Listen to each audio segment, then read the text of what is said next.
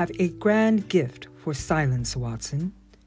It makes you quite invaluable as a companion.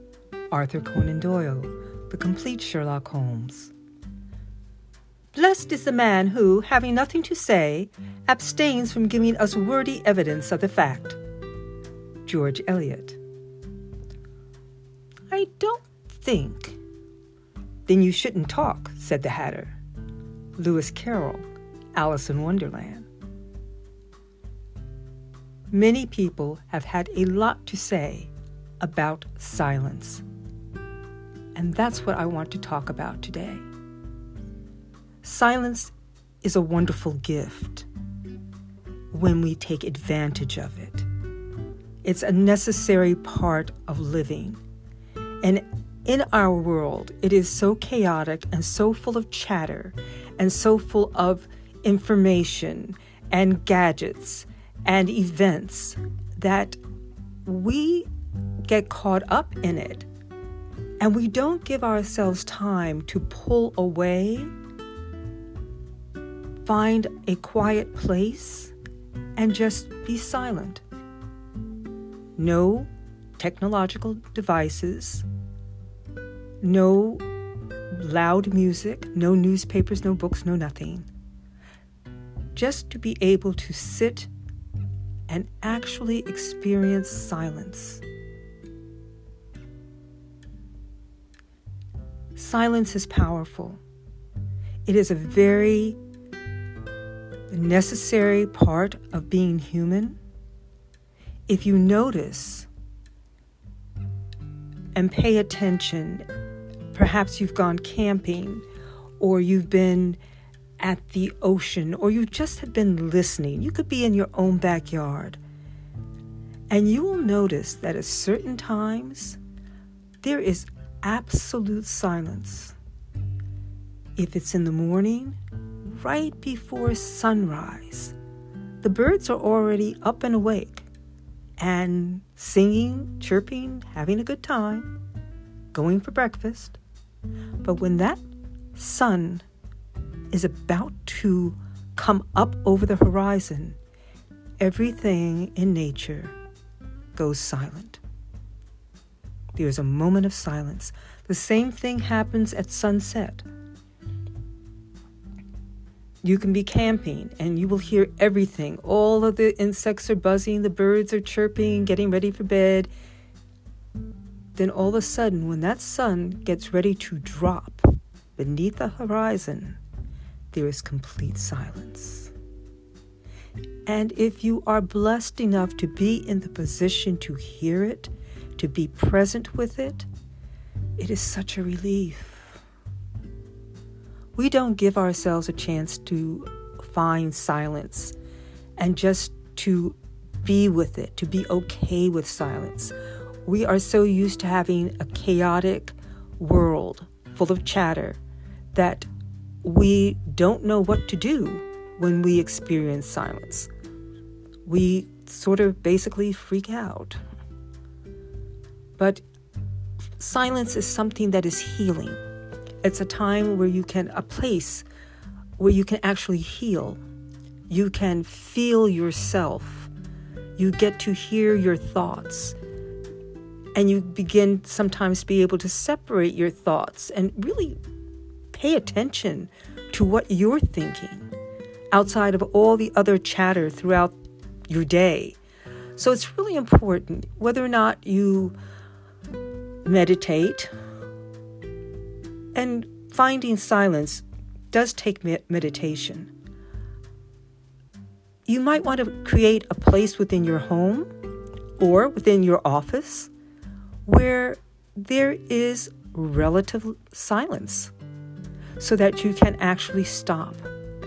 I want to remind you of the first days and months of COVID 19. It was amazing Suddenly, there was silence. Traffic was minimal, airplanes weren't flying, the roar of trucks and buses and even trains was basically non existent. Even the shipping lanes were closed. And in those seaport areas, the result and effect on marine life was amazing. What brought whales and dolphins back into spaces that they had inhabited for years before mankind disrupted their paths was the silence. Now, if we admit it, it was strange, but we really liked the silence. It was wonderful. There was no, the racket was gone. And there was a peace in that silence. And if we liked it, the animals loved it. The silence was so great and so welcome that in many areas of the world, the wildlife came out to investigate. South African penguins, this is one of my favorites, used a crosswalk to get to the other side of the street. There were lions in Kruger National Park that was stretched out on the main road, completely indifferent to motorists. And one of my favorites is the short video of a bull elephant walking down the streets somewhere in India. Not running, not panic, literally strolling down neighborhood streets somewhere in India. And the goats, who can forget them, the ones who took a holiday in the deserted streets of a town in Wales. You know, we humans must make a phenomenal amount of noise if our absence can cause nature to return to normal. So, silence, we need more of it. Our brains are full of a million conversations coming to us from all directions, and that's in addition to our own, what they say, 60,000 thoughts per day. And then we turn around and take all those thoughts and all those conversations and we create more noisy output we really need to turn down the volume, internally and externally. And this means from time to time surrendering our tech devices. You know, folks, even with earbuds, they create a level of indistinguishable noise. Multiply that in a subway car, packed with maybe 80 people. And here's another thought we humans think far too much of ourselves, don't we? During the early onset of the pandemic, wildlife moved into the areas which humans vacated, and they did so in a matter of weeks. Essentially, they regained their territory. Their life cycles went on with no interference or help from humans. In fact, in many areas, scientists recognized that wildlife thrived and even bounced back, returning from dwindling populations. So, you know, folks, what happened was that all the animals came out to play when, when they thought we humans had gone away. That says something about us.